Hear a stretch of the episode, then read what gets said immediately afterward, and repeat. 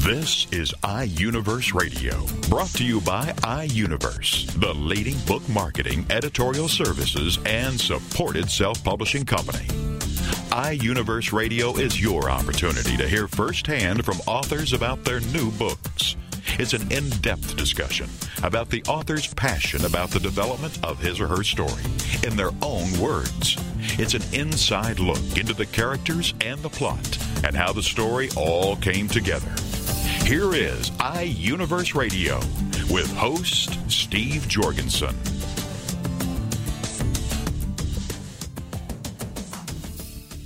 Greetings for Steve Jorgensen and for iUniverse. This is J. Douglas Barker. The book title is Boys of Summer, and our author is Lucien Plante. Welcome, sir, to the program. Good to be there. This book is a uh, um, somewhat a historical novel. It is totally fiction, though. Am I understanding that correctly? Uh, it's uh, it's both. It's both Um, based on it's, fact. It's it's uh, it's historically accurate, but the people are fictional people. You have three main characters. Uh, I think it's uh, Robbie, uh, Brian, and Mike. Who are Yes, these sir. individuals, and what does the story entail? What uh, what is the, the background of their story? The, the background of the story is um, that if you work hard, uh, you can accomplish what you want. And, and and I say that because it's about people that migrated to this country from Europe and they settled in North Carolina and then they migrated further west into what was then called the frontier, and, and they just it was a book to prove it was a book about people that worked hard and had a like interest. And what was the time frame that this story is set? 1855 to 1865. 1855. So about the Civil War era. Well, yeah, it starts around the uh, uh, like the Missouri Compromise, yeah, uh, up through to it ends just prior to the Civil War ending. Sure. And and why did this era appeal to you in writing this novel? Well, I'm a history buff, and my favorite time in history is the American Civil War. I have volumes of books on uh, the Civil American Civil War. I think it's just a terrible, sad time, and there's a lot to be learned by it. Have you discovered a writer or an author from that period that you enjoy reading? No, I no. Um, Everything's I, I contemporary. just I read a lot of historical. I have my books in my in my private library are historical books, and and I've just I've not found one I didn't like. And who do you think this book is going to appeal to? What what makes this an interesting read, and to whom? Well, it for me it'd be anybody that's interested in history, but it's not just a historical document. It's a story about people, and it- and you could use that same setting for today and leave out the Civil War because there's people that struggle with trying to get from square one to square three. And do your characters actually participate in the Civil War, or are they just happen to live during that time frame? Oh, they participate. And are they on the Yeah. same side? They are all on the same side. Yes, they are. Some were reluctant to get involved in it, but they all are on the same side. They all end up on the same page. As a writer, I know that you have done more than or completed more than one book in your history, and uh, you enjoy the historical aspects of, of writing. Where do you get your story ideas? Uh, are you a, uh, a writer that gets a story idea and then does an outline, or do you work from inspiration? How does your writing and creative process begin? Um, excuse me. That's an interesting question because it's it's both of what you said. Uh, um, I, matter of fact, I have a, a doctor friend uh, that lives in. He's retired, and uh, Doc Negus, and and he told me a story about his family migrating to this country from Europe, and they landed in North Carolina, migrated to Connecticut, and so.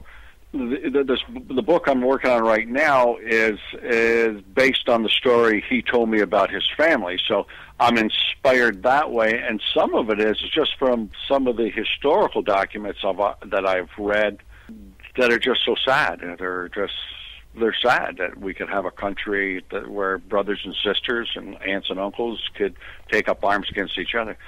So I and when I do it, I do outline stage. I write, I go down through and do an outline, and then I put the book together based on the outline. You flesh it out from there. Yes. Because you love historical research and historical novels, is there any character in history or historically that you would you would possibly want to change places with? Actually, there's two of them. Uh, one of them is uh, Thomas Jefferson, the other is Robert E. Lee. Good choices. Good choices.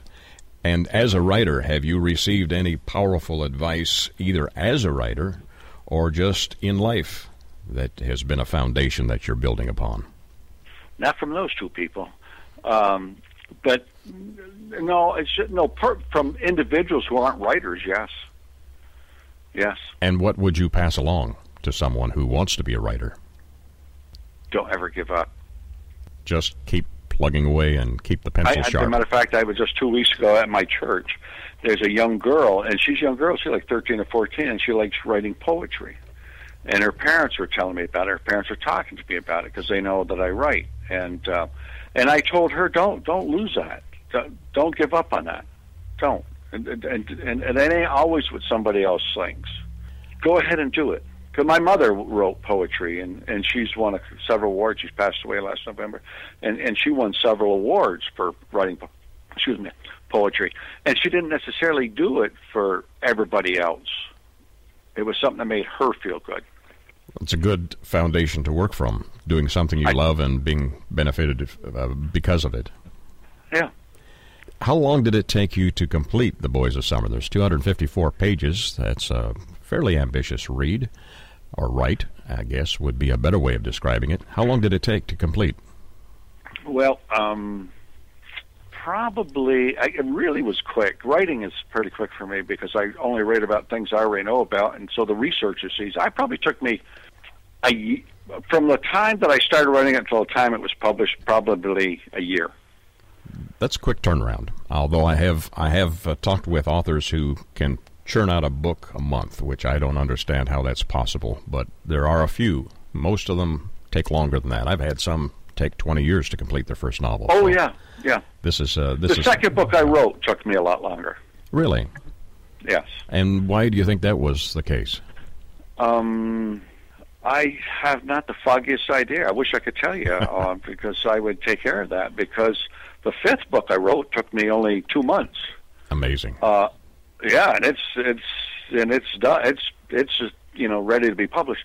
the second book I wrote is funny because it was really stuff I knew about personally. It's stuff I did in my own life. And what was the title of that book?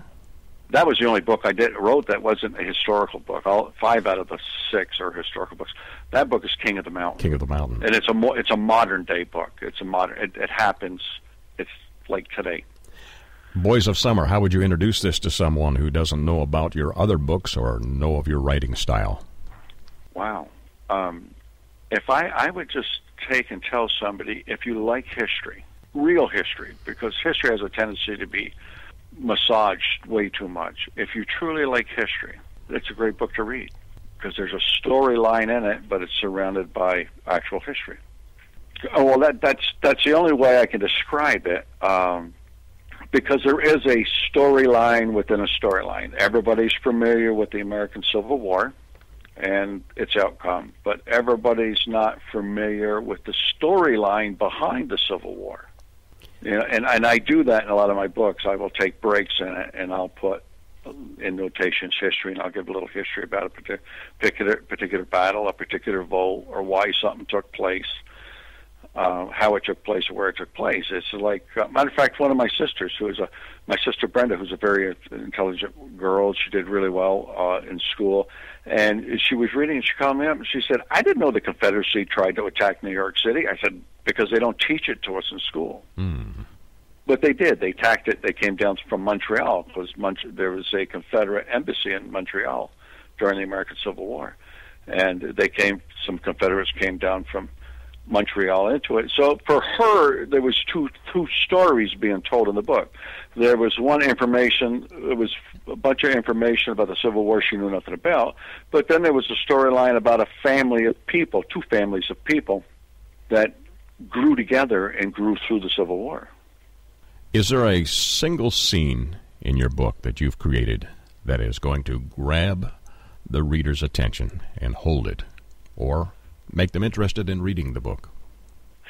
Um, yes, yes, there is, but I can't tell you which one it is because Um, as an example, it's different for different people. I had a woman that called me up and asked me if I could make a copy of page 187 and enlarge the print because she wanted to put it in a frame. Hmm. And I couldn't, I couldn't remember page 187, you know, because I've done a bunch of writing, and and I couldn't remember page 187, so I, I, had to go look. And um, and I asked her. I said, "Listen, I don't remember page 187. Could you tell me about?" It? I couldn't even remember writing that page Wow. because of the little synopsis she gave me. So I went and looked it up, and and I ended up doing it. And she said that page influenced her so much she did this. She read it to herself in her living room, and then she stood up and read it aloud to herself. And then she went where her husband was sitting and read it aloud to him. And it was it was that kind of inspiration it gave her. And uh, it was about you know a, a two young men on the battlefield, and one of them is dying. Is what one person said to the other. That meant so, so much to him. Um, I had a lady that I was my mother's wake. I was at, and she went on with a whole different part of the book. So, um, and my son, one of my sons read it, and for him, it was the very ending, the very last page of the book. So, I, yeah, I don't know. And my philosophy and what I've told people is this one, because I've been asked, what do you hope? I said, I hope. They said, what do you hope to accomplish with with, with, with your writing? I said, I hope I can create in somebody the desire to read because my own personal feeling is I think the greatest subject, two great subjects in, uh, that you could be taught in, from grade one to grade 12 is one's history and the other is reading. I think it's important to be able to read and have comprehension of what you're reading, of course. Um, it can't be just words. So I'm hoping to inspire somebody, and, and, and I told people I don't care if it's a line that's in the book, I don't care if it's a paragraph, a chapter, or the whole book. I hope something inspires somebody to pick up. Hopefully, it's another one of my books, but it could be one of yours or somebody else's. But it'll inspire somebody to pick up a book and read, read on. I just think that's important. Would you describe the book as character driven, or is it uh, action driven? Uh, I, I think it's character driven. A lot of action, but I believe it's character driven based on three characters because they, they do a lot in the book.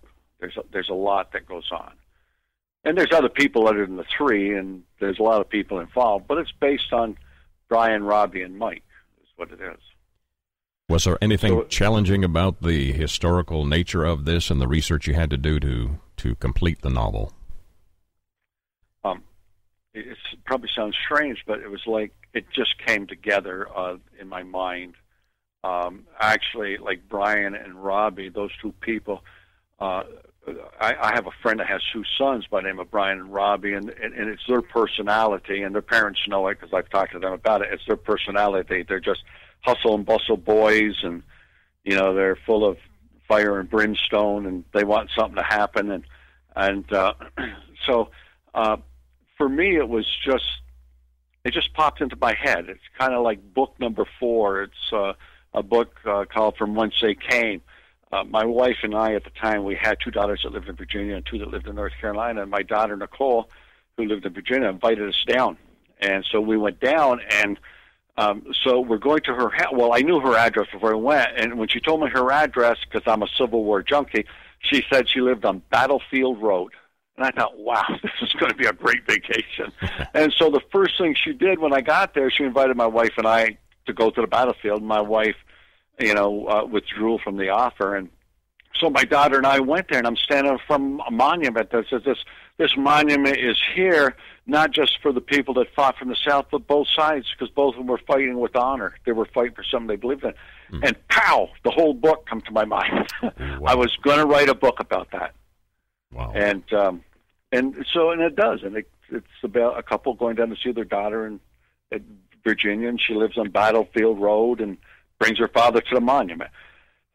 that is where it stops and starts with me. It don't have my name or my wife's, but but that's where it's, but it brings there, and then the the rest of the story goes. Um, so a lot of them are inspired by things that I've read and or seen or done. Books are. Well, thank you for sharing that. This particular book is titled Boys of Summer, and our author is Lucien N. Plante, P L A N T E, for those of you who are listening. And uh, Lucien, where do we get copies of your book or your novels? You can get them off the internet. Go to like uh, iUniverse, or you can get them through Amazon.com. Excellent. Thank you, Yeah. Lu- thank you, Lucien, for joining me today. Hey, my wa- it's my pleasure. For iUniverse, this is J. Douglas Barker. You're listening to iUniverse Radio. We'll be back right after these messages. Hi, everybody. This is Pete Dix of Beatles and Beyond. Why don't we all come together and hear some of the tracks off the latest Beatles release on this radio station?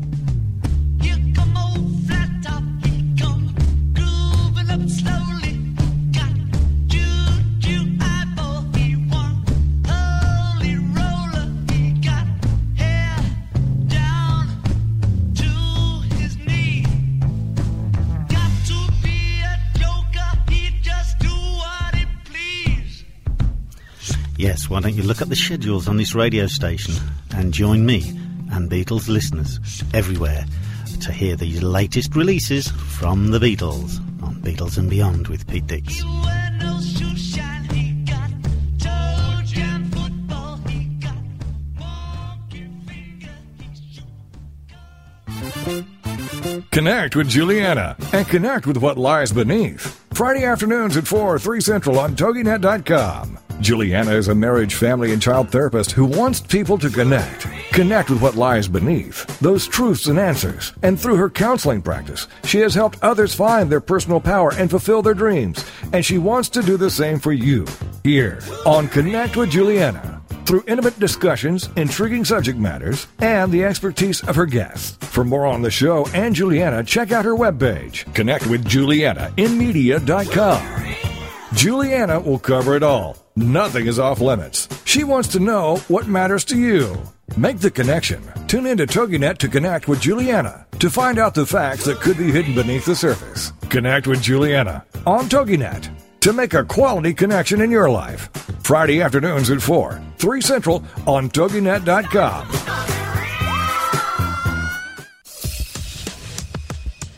Welcome back to iUniverse Radio with host Steve Jorgensen.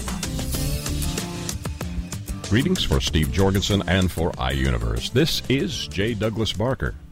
The book title, Unrelenting Nightmare, and our author, Stan Yocum. The back of Stan's book starts off with this recap of what the story might be about. Stuart Garrison, a brilliant virtual reality software developer, has his company poised on the threshold of industry dominance with the release of his newest virtual reality system, Next World. Our author today has been the recipient of the Editor's Choice Award and the Rising Star recognition. Stan, welcome to the program. Hi, Jay. How are you? Doing well. This is an intriguing start. Next World has got my attention. Tell me about your story. How does it begin and what uh, motivated you to put this book together? Uh, the virtual reality is something that has intrigued me since the 60s, 1960s, when uh, my first degree in college was in theater arts and I was in acting. And I went to a presentation of what virtual reality could do for designing sets. And I sat in the audience and was just wowed. I said, This is unbelievable. Uh, years later, when I decided to actually write a novel, uh, I decided to do so in the business world since after being in theater and not doing very well in it, I decided I need to create a career that would allow me to eat. So I went back to school and got a degree in accounting. And I was working with a major accounting firm, and I had wanted to write a novel since I was very young and in high school. And I kept thinking about how do I go about this? And I heard if you want to write something, write about something you know about, whether that's your work or your business or your life ex- experiences. And I sat around and I looked down the office and I said, what could I write about this? But as I matured and everything, I started figuring out the business world is quite active about things that go on that most people don't know nothing about. And since spies and police and military and medicine were abundantly covered in all the novels that I read, I decided let's let's tackle the business world and see what happens there. So that is when I came up with the idea of writing this novel, Unrelenting Nightmare. I took Stuart Garrison, uh, made him into a almost a genius in coming up with the creative abilities of programming. And then I also used my acting background in creating the antagonist of the story, who is an assassin. And I put the two together with the desire to write a novel that was action packed and full of intrigue, because those are what I enjoyed reading. Uh, which started back when I was in college and I was reading everything that Ian Fleming wrote about James Bond. I really like suspense novels. And I created the action because I was told by an editor through iUniverse the importance of starting off a suspense novel with a first chapter that just absolutely grabs the attention of your readers and just draws them into the novel. And I said, okay, let me do this and let me develop a stunner of a first chapter. So I think most people, everyone who's ever read the manuscript or the book, has said this is one incredible first chapter. I mean, it hits you from left field. You don't know. You're sitting reading along, and all of a sudden, out of nowhere, the the chapter ends, and everybody's left with what? that is the, usually the question. Like, what in the world? Why did this happen? Anyway, that was the entrance into what this character named Nomad does. The character being the assassin. Yeah, Nomad was the assassin in your book, or is the Yep, assassin? yep. Yes. Yeah, You- he has another name, but that's the name he goes by in his profession. And he's very well known.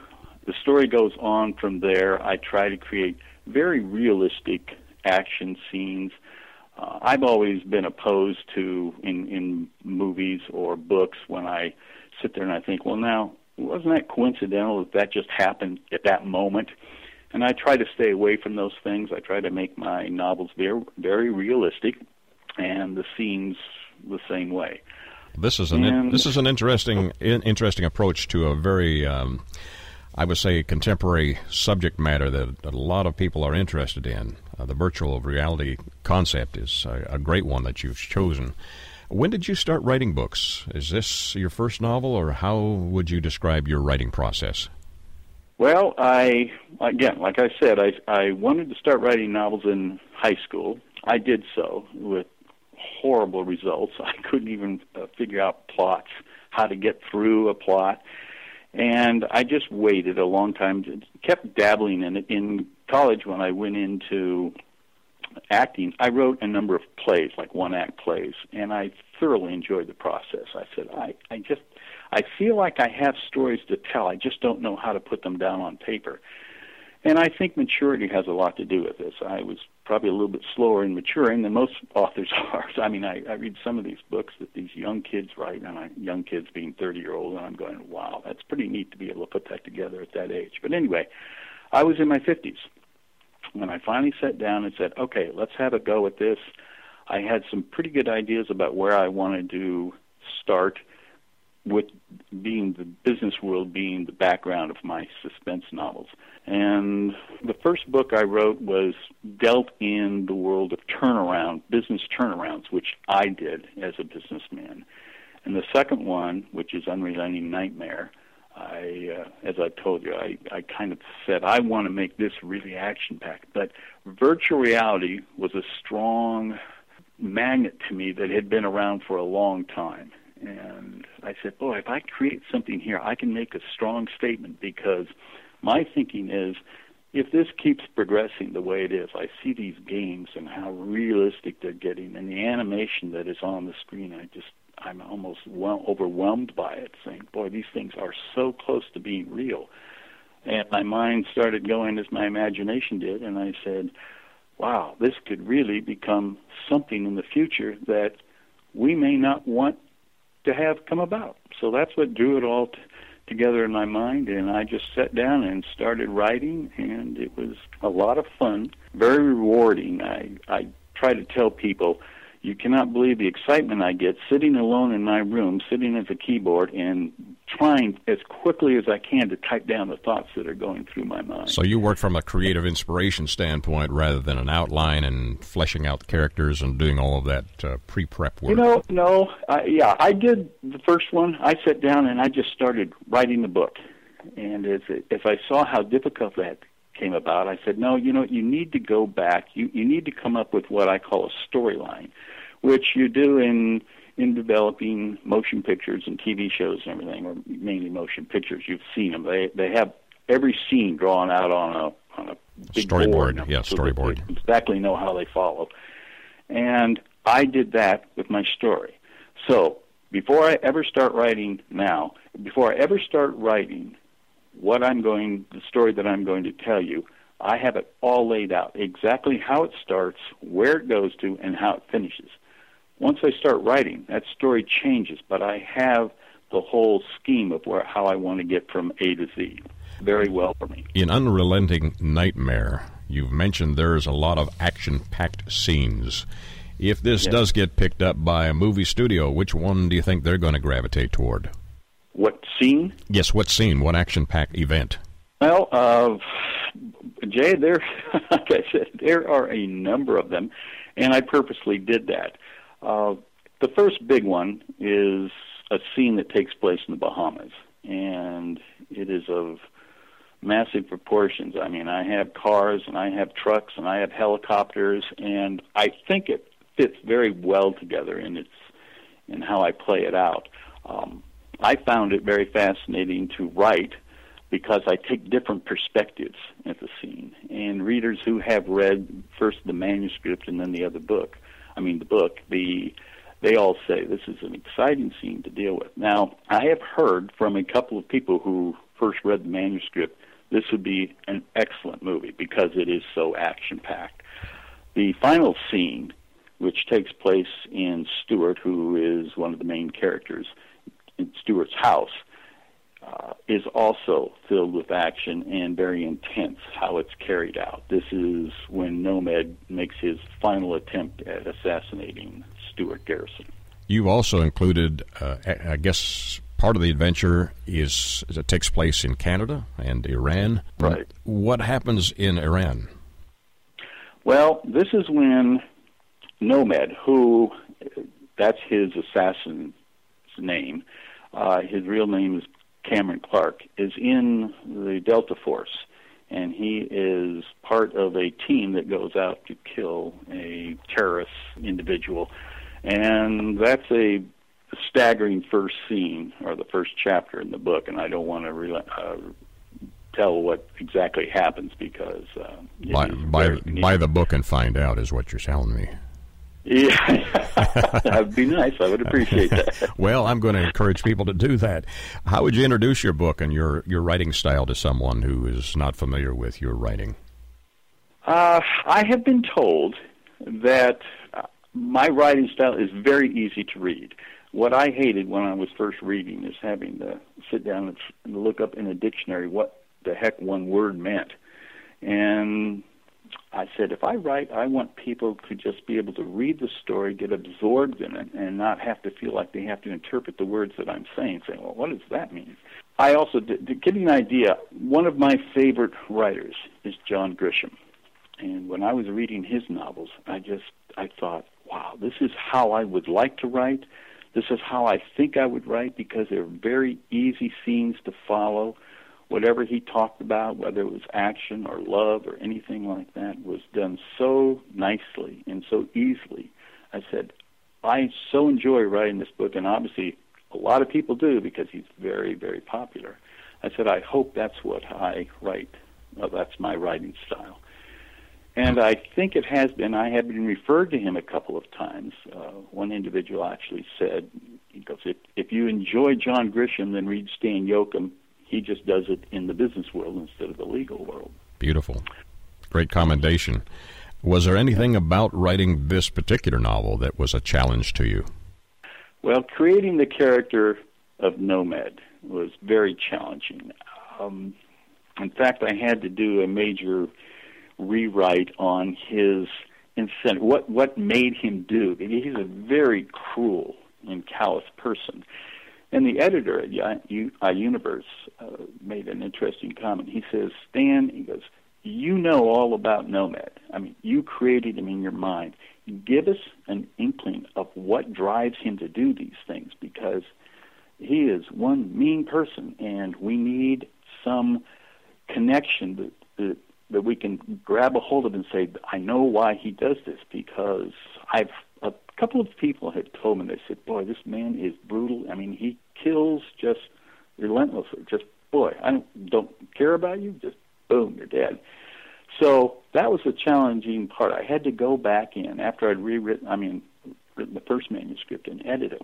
And surprisingly, I did it in what I think is a very simple way. It didn't take very long. It was about a chapter I mean, excuse me, it was about a, a paragraph that I actually inserted that describes his early upbringing. And, I don't want to give a lot away, I mean, the design of him away too much because I like to leave the readers to determine what they think they, that drove him. But that was probably the most challenging effort I had to do is put that in. And the, the editor, when he got done reading my new work, he said, very well done. Stan, great job. This is a uh, fast paced, ac- action packed adventure, 330 pages. The title, Unrelenting Nightmare. Our author, Stan Yocum. Thank you, Stan, for joining me today. Where can we get copies of your book? Jay, the book is now available on Amazon, Barnes and Noble, and iUniverse's websites. And uh, the easiest way to do on any of them is just to go in and write the title Unrelenting Nightmare, and it'll immediately come up. Great. And you can buy it in three forms. There's a hardcover, a soft cover, and the electronic book format. Thank you for sharing the background information on your novel. For those of us who are listeners and uh, web searchers, they can also keep in contact with your future projects by doing a search under Stan Yocum. Yocum is spelled Y O C U M. And they'll be able to keep up to date on your future projects. Well, thank you very much. I appreciate that. Enjoyed visiting with you. Thank you for I joining me enjoyed visiting with you, Jay, and thank you for having me on your program. for iUniverse. This is J. Douglas Barker. You're listening to iUniverse Radio. We'll be back right after these messages. Join us for Self Aid Success Stories with Helen Wu, Wednesday nights at 10, 9 Central on TogiNet.com. Helen Wu was born and raised in San Francisco's Chinatown, and after a very difficult upbringing, fighting depression, abuse, and addictions, she finally finds herself genuinely happy inside and out. Helen believes in taking our positive thinking and doing something positive to achieve a positive outcome. She's here to make a positive difference in your life, to be your game changer, your aha moment mentor. She's ready to help both men and women get into a better place. Helen Wu is also the author of Self Aid Success Stories 25 Success Stories from Successful Entrepreneurs. Inspired by Ellen DeGeneres, Helen wants the world to know that just because we find ourselves in a difficult situation doesn't mean we have to stay there. We can aid ourselves to a better life. So join us for Self Aid Success Stories with Helen Wu. Wednesday nights at 10, 9 Central on TogiNet.com. Welcome back to iUniverse Radio with host Steve Jorgensen. Greetings for Steve Jorgensen and for iUniverse. This is J. Douglas Barker, an intriguing book titled Outrageous Grace, a story of tragedy and forgiveness written by Grace L. Fabian. And this is the updated version. Now, here to share a very personal story is our guest, Grace L. Fabian. Grace, welcome to the program. Uh, thank you.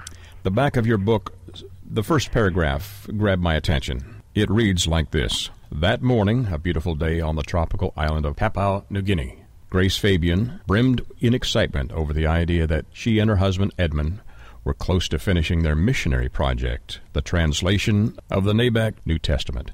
But while in the midst of translating the love chapter, 1 Corinthians chapter 13, someone murdered Edmund. This is a true story, and it's your story, your life, isn't it? Yes, I have uh, lived every every word of it. And how long ago did this tragedy take place? Uh, this was in 1993. 93. And prior to that, you had also been with Wycliffe and done translation of uh, native languages around the globe. What other location had you worked in? Uh, I started out as a single gal in uh, southern Mexico, working with the Huisteco Indians there, a Mayan language group. But then when I got married, I realized that by the time my husband would have learned that language, we would be close to finishing that New Testament. So he and I decided on a completely new place, and that's why we went to Papua New Guinea. The length of time it takes for individuals like Wycliffe translators to learn a foreign language or learn a language and a dialect, what is the length of time it takes? Oh, well, it differs according to uh, the difficulty of the language, and every situation is quite different. Uh, you have to remember it's not just learning the language, it is all the language has never been written down before. So it involves devising an alphabet and uh, teaching people to read, uh, figuring out the whole sound system and the grammar, um, and putting it in written form. Is there So- a correlation between English as far as the, the uh, letters and so on that uh, Wycliffe uses, or do they have to develop letters that are that match the indigenous tribes? Yes, they match uh, whatever country they are in. In Papua New Guinea, we used our English type letters uh, because the country uh, was given to Australia as a trust territory by the United Nations. So the people there were already familiar with with our our type of letters. But of course, if we're working in a place like India, for instance, uh, then they use a completely different script. What was the reason you wanted to tell your story, besides the obvious? Uh, well, when it was time to return to the U.S., my son, my oldest son, said that he had seen me doing a lot of writing while we lived in Papua New Guinea, and he said, "You know, Mom, this is this is our legacy too. We all want copies of those stories." So I started out just making some photocopies and going through my old letters and so on. Uh, but then it turned out to be more work than I thought, and uh, I needed to edit some. Um, some of them were old carbon copies on onion skin, and I happened to describe to my friend what what I was doing, and she said, "Well, think about it, Grace." She said, "It's not just your children who want those stories. We all want to to read those stories. Write a book, for goodness sakes." And so that's how I started. And of course, as I got along, uh, then I realized more and more how important the message of the book really is. Who do you think will find this story fascinating and uh, will find it appealing? Well, I'm a widow.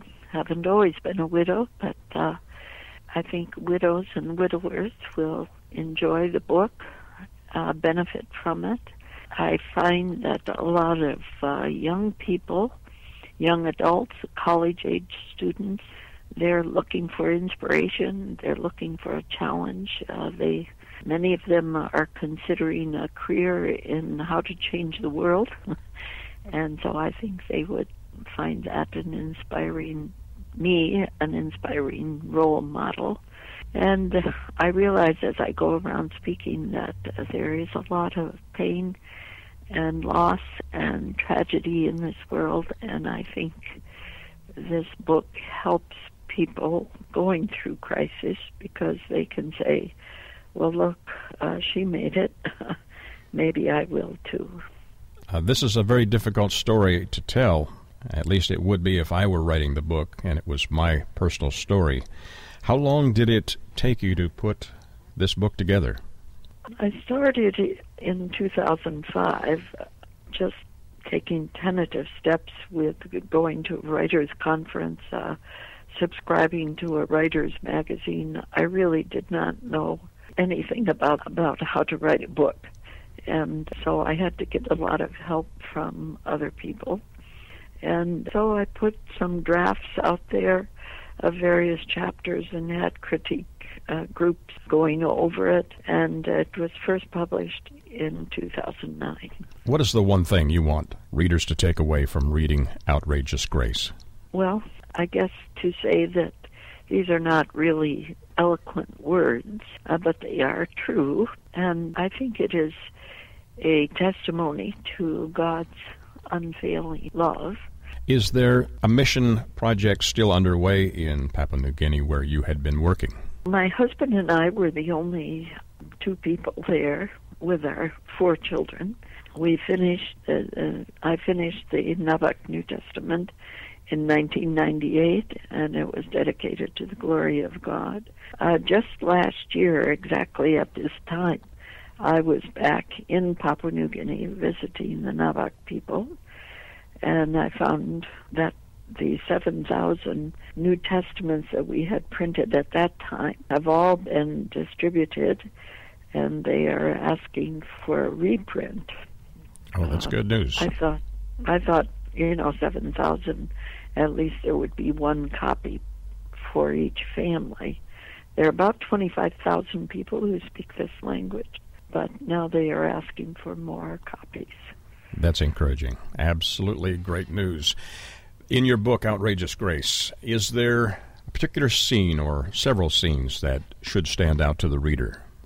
Well, uh, for me, one of the most moving scenes is when my mother in law fled with her six children during World War II, uh, fled from Poland. Another very moving scene, and and I even get a little choked up as I talk about it, is when the wife of the man who killed my husband uh, asked me to be her sister.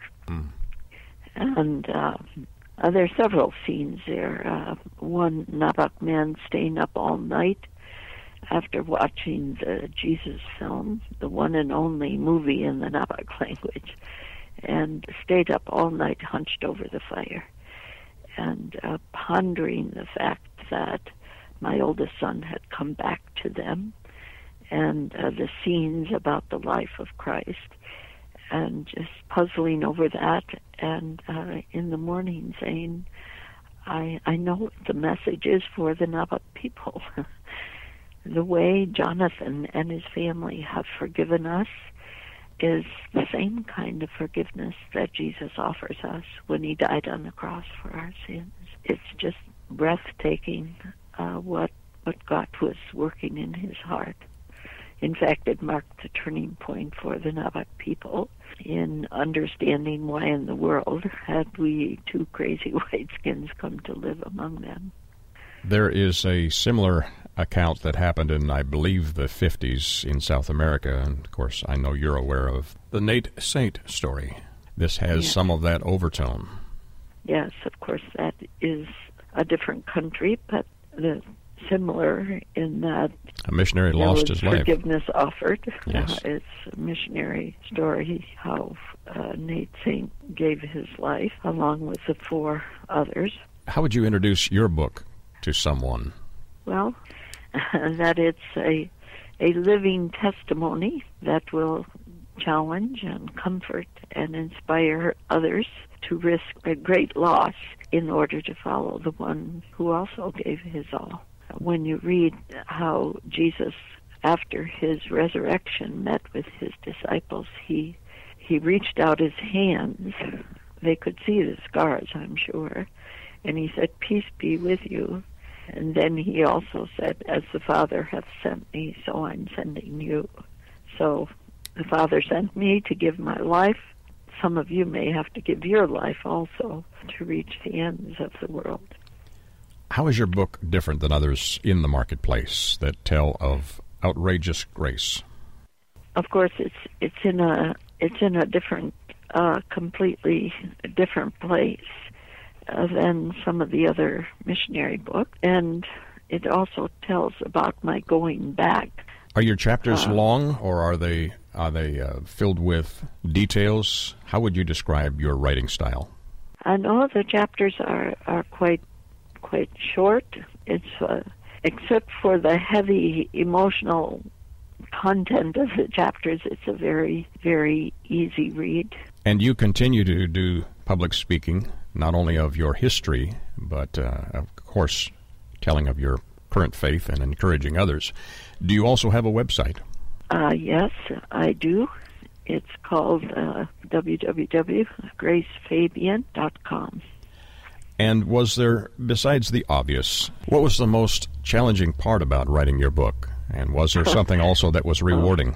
I think probably one of the most challenging things was that I have hundreds of stories.